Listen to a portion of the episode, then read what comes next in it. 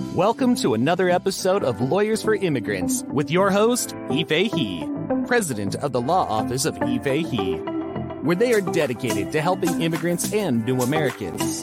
In every episode, Yifei interviews attorneys across different practice areas and asks them how they are helping immigrants. You can find this show on YouTube, LinkedIn, Apple Podcasts, Google Podcasts, Stitcher, Spotify, and at www.yifeihelaw.com. Now here's the host of Lawyers for Immigrants, Yifei He.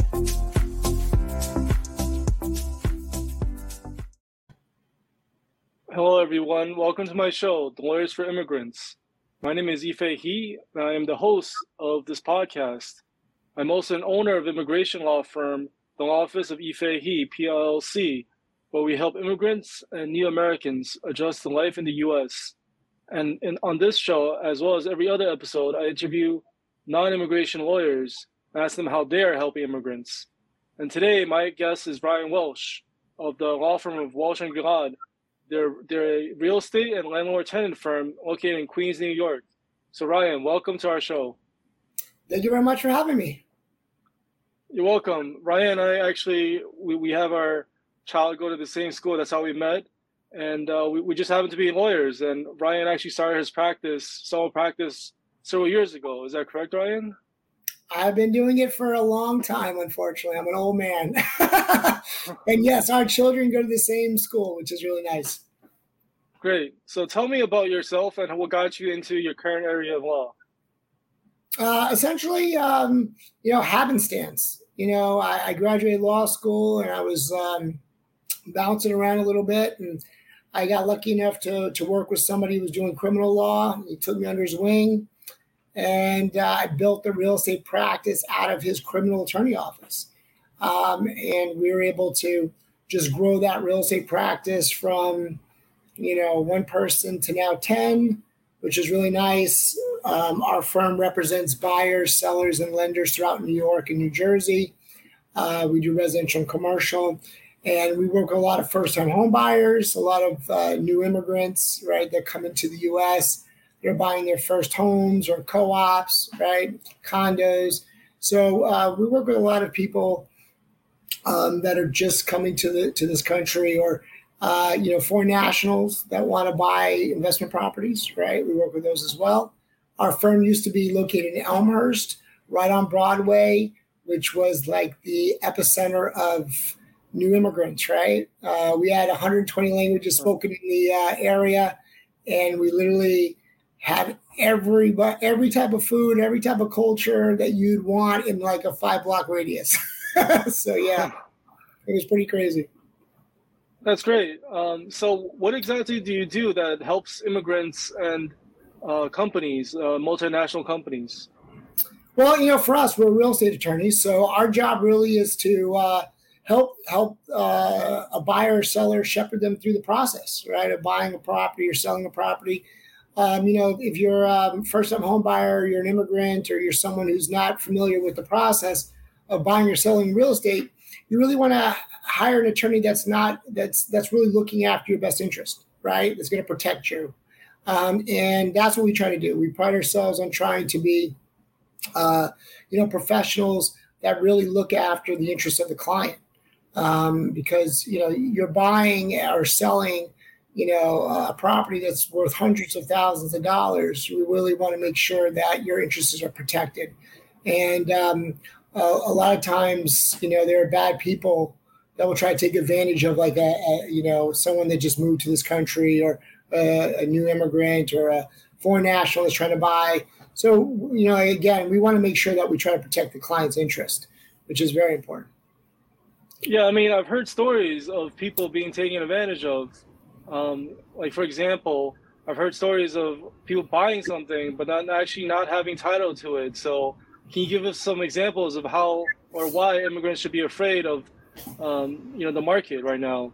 Well, I mean, I think I think it really comes down to sometimes it's language, right? You know, if they don't speak the language and they're relying on their attorney uh, to translate the documents because all the documents are in English. If they're if they speak Spanish or Mandarin or, or some other language, uh, like Russian, uh, they have to depend on the attorney to for for for everything, right? And they got to hope right. that that deed has their name on it and those documents are correct, and you know, and that's where you can run into uh, a foul where someone is is um, working with the other side, right? So if you have a, a person who's trying to buy a property and the you know say for example the realtor refers the buyer to an attorney but the realtor is working for the seller and now that attorney is kind of guiding them in the wrong way or telling you know explaining the wrong things or not telling them what's really going on that's where you can get fraud right that's where that fraud can occur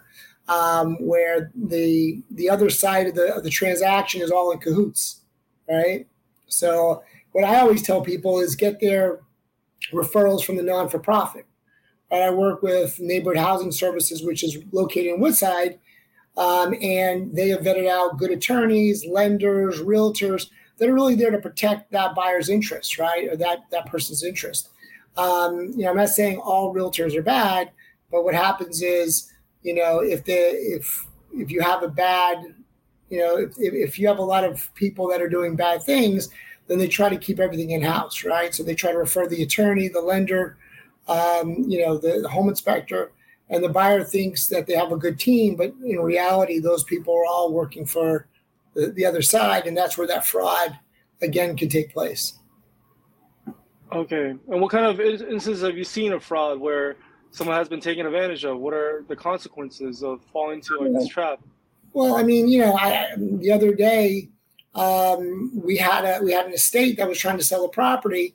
When we went on to ACRIS, which is the database in New York City, that shows who owns the properties, we found out that the cousin had actually deeded the property to herself after the death of the, the family member. So that was that was fraudulent. So when the estate came to me, they said, "What do we do?" I said, "Well, you have two choices. One, ask your cousin to you know transfer the property back, or we call the police and we put her in jail and we get the property back, right?" Hmm. so, you know, you have certain circumstances like that or again you have you know the, the realtor the, the home inspector the lender all in cahoots with the seller and they're selling you know one property multiple times right to four four or five buyers right with it with a bad title company that gives title insurance quote unquote. Um, and then that that buyer doesn't own it because there's five people that also own it at the same time and they're all trying to collect the funds uh, we had a transaction where um, we were we bought a property. We went to sell the property. We represented an investor, and uh, when they when uh, the buyer's attorney ran the title on our sale, they saw a lien, and we were like, "That's surprising," because when we bought the property three months ago, there was no lien. But what we came to find out was that there's a lady apparently that goes around Brooklyn, and she put 120 liens on on homes right? With the hopes mm-hmm. that that when someone passes away, their family members, right, will say, "Oh, okay," and pay the lady, not real, not realizing that she was a bad person. She's a criminal. So we knew that she was a criminal, and we said to her, "You have two choices: either release the lien, or we'll put you in jail." And she released the lien. so, you know, there's a lot of scam artists in, in real estate, unfortunately. You know, because the price points are very, very high, right? You know, in New York, uh, a one bedroom, you know, condo is a million dollars, right? So these residential homes can go for a lot of money. And if someone also passes away, then, you know, you, you find people come out of the woodworks for a piece of that home that they may or may not be entitled to. Right, right. So, how is the real estate market generally in New York, other than the price? Well, I mean, right now, unfortunately, uh, mid-April, uh, the interest rates went up.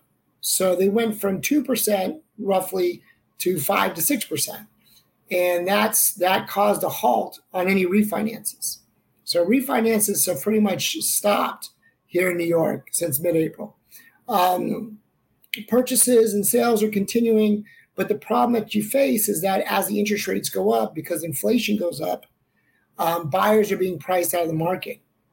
Just recently, over the last, you know, this month, I would say the price points are starting to drop.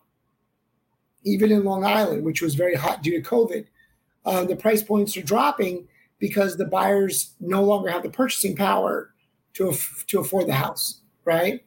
Um, we have a transaction on a new construction condo here in Long Island City, excuse me, where the buyer uh, told me if he doesn't, if the interest rates go up, he would be unable to afford the property. So we had to put a cap, a time cap on the transaction. And if he couldn't buy the property within a certain time period, we could get our deposit back because he wasn't going to be able to afford it if the if the rates, the interest rates keep rising as they're doing. Um, in the one to five million dollar market, the price points are dropping um, considerably. And again, you know, uh, new construction condos in the in the five boroughs are starting to drop because there's a there's a um, a vast number of units available. So there are good deals on new construction condos if you have the if you can lock in your rate, uh, you know, at a reasonable rate, and you have the the, the cash. Great. So tell us more about your work as a real estate attorney. In addition to protecting your, your clients, protecting buyers from uh, unwary or unscrupulous parties, and also investigating the market rates, what, what have you done for your attorneys in terms of a real estate attorney point of view? What, what, do, you, what do we do for the, the clients as a real estate attorney? Yes. Well, what do you what do you do, and what do clients expect of you when, when they choose you to be their attorneys? Uh, I think the buy, the clients expect the world right? To be available Monday through Sunday, 24 hours a day, Christmas, right? Easter, they, they don't mind or care. I did a, a contract signing on 4th of July. so I think I think their expectations are essentially that that um, particularly first time home buyers because they're new and they're nervous they they always have a lot of questions and they want you to be accessible right um, and again just one question at seven in the morning, just as one question, right?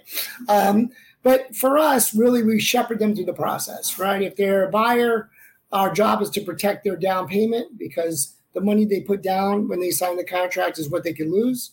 And on the seller side, it's really to make sure that the pro- the transaction goes smoothly and they they get their funds at the closing, right? That's really what we want to do.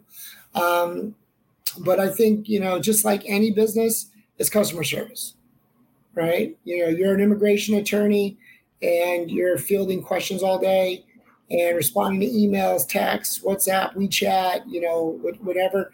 It's the same with real estate attorneys. Um, real estate doesn't sleep, right? You know, they're doing open houses on the weekend. They're, they're you know, offers being accepted at 10 o'clock at night. Um, so it's really a customer service business, right? And I think nowadays in America, we're all in customer service right? Whether we work at Starbucks or we're an attorney or we're a doctor, it's just kind of what it, where we are now. And I think clients just want to have that accessibility. I see. I see. Yes. So I mean, from from my understanding, you're uh, you've represented an entire country by yourself. So tell us more about I wouldn't that. Say by, I wouldn't say by myself, but yes, I was lucky enough um, to represent a, a, country in a purchase of a community center here in Queens for their people, which was really nice. Uh, it, it, was a small country, right, but it still was a country, um, and it was uh, it, it, was interesting experience because I spent a lot of time at the consulate dealing with the ambassador, um, and that country actually has a king, which is kind of interesting. So the king was funding the project, and we were dealing with the community group uh, here in Queens. It was actually in, in uh, Elmhurst as well. Um, and we were dealing with the ambassador. Um, and um, she was a very nice lady, but she was very tough, you know. And you're sitting there in her office, and it must be a thousand degrees. I'm sweating after after every question. I'm like, oh my lord, you know. But we, you know, we actually did a we did a good job. Uh, it wasn't just me; it was a whole team. Uh, we used uh, a really good title company called Redstone Title uh, that had the, the, the pedigree uh, to do an international transaction like that because it wasn't a standard cookie cutter, uh, you know, residential purchase. It was, you know, dealing with the department, of, with the State Department, getting sign offs from the consulate, from the State Department. Um, you know, we had to, we had to go through a lot of hoops in order to have a country buy a piece of property in, in, in New York. So uh, we had a good team. We had a good team, and um, you know it's funny because um, you know, we represent individuals who, you know, are buying a eighty thousand dollar co-op in the Bronx, and then we we got to represent a country that was buying a commercial property, you know, for their people. So we have a good good array of clientele, which is kind of nice. Awesome. That's really interesting to hear because not a lot of people have that experience with representing an entire country or representing, you know, a king. So that's, that's great that I know it's so wild, right? It's like how many people have you run into that's represented them? You know, it wasn't a big country, like I said. It wasn't like I got to represent the U.S., but you know, it was still a country. And what was kind of interesting was um, I was at dinner uh, in Manhattan, and um, one of the one of the people that worked at the restaurant heard my name, and she goes, "Oh, you're Ryan Walsh." And I was like, "Oh no." Right. Whenever you hear that, it's like, oh no, there's a problem, right? But she goes, yeah. I, she and then she goes, I'm from X country. You helped us, you know, you know, buy this this facility. I was like, oh my gosh, you know, like that's amazing, right? So, yeah, it's nice. Sometimes you get like, you know, you, get a good feeling when you help people, you know, uh, which is nice. Great. Well, let's talk about a really. I mean, we talked about immigrants. We talked about international uh, individuals and countries what about those people who don't have any papers here in the U.S. and they want to buy property because property can be transmitted to their heirs? It's a great investment option. So, what about people who don't have papers or here illegally? Are they still entitled to buy property? If they're here illegally? Yes. Yeah, I mean, I haven't run into anyone who is illegal, but we have a lot of foreign nationals that buy property um, and they don't have a social right, or a green card. Say they're from, say they live in China and they're just buying a condo cash. Excuse me. Um, they can buy a property. Um, if hypothetically a, a, person was not legal, um, they could potentially buy a property too, right? You know, again, you don't need a social to buy a property. The the issue that you're going to face if you're foreign national or you're illegal is when you go to sell, because there's a there's a law that says that if you're not a, an American citizen, let's say, or a green card holder, you have to hold back 15% of the purchase price and give it to the IRS to ensure that you pay your taxes, right, on the transfer. So that may be a little bit of a pickle for someone who's not here legally and they go to sell a place, say they go to sell a property. But if they want to buy it, they want to have their family, that's fine. I don't I haven't seen an issue with that can they still get a loan from buying um, if they don't Could have they get a mortgage cash up front? I think I, I, you know I'm not a lender, um, and the thing is, there's a wide variety of programs out there. You know, there's programs where you have to show your, you know, income and assets and your, you know, X, Y, and Z, and there's other programs out there that I'm hearing about where, you know, just just um, essentially um, come up with the 20% down, right? We'll give you the balance, right? So I think there's a wide variety, uh, wide range of, of loan products and services um, that uh, whether or not you have the right documentation to be in the U.S., you could still get a pro, you could still get a mortgage, right? It may not be an FHA loan or a Fannie Mae loan, but it may be just a conventional mortgage where it's no docs, right? It's a no doc loan. Um, and those products are, are provide are actually offered by a lot of mortgage brokers or mortgage banks in New York. I see. And would, would these people, if they have those kinds of questions, be able to come to you so that you can shepherdize them to through the process of not getting ripped off? If, for example, they just have twenty percent cash and they they found a lender, would you be able to help them with you know closing a deal of that sort of Sure. I mean, the thing is, you know, if, if a if a client doesn't feel comfortable with the lender, they don't feel comfortable with, you know, the home inspector, or the realtor, or whatnot, you know, we can always refer them to someone that we feel is reputable, right? Um, and you know, there's different lenders for for different situations or different people, um, but we work with a variety of lenders, um, and we always work with good loan officers that are not there to take advantage of the client, right? You know, the idea is to do right by the client, have a good reputation. Um, because we've been doing it for so long, we, we don't want to harm our reputation. We don't want to steal your twenty dollars and then you know you, you, know we have an issue. Uh, we've been pretty blessed in the sense that um, we haven't had any real issues with clients. We've always tried to do right by the client. Uh, and when we refer them to somebody, we refer them to people that we worked with that we think are going to do right by them, you know. Um, but it's like with anything, right? We had a client that came in uh, yesterday to pick up his balance check, and he thought it was supposed to be more than the check that he received. And we kept showing him that, well, you, you know, last week you received $2 and today you receive $8. That's the $10, right? And he was like, no, you said $10. And we're like, yes, you received two dollars last week and eight dollars this week. That's ten dollars. And literally, it was myself and another attorney in the office for about forty-five minutes, going, "Okay, two dollars plus eight dollars is ten dollars, right?" Um, and I think by the end he got it, but you know he would have liked to get another ten dollars.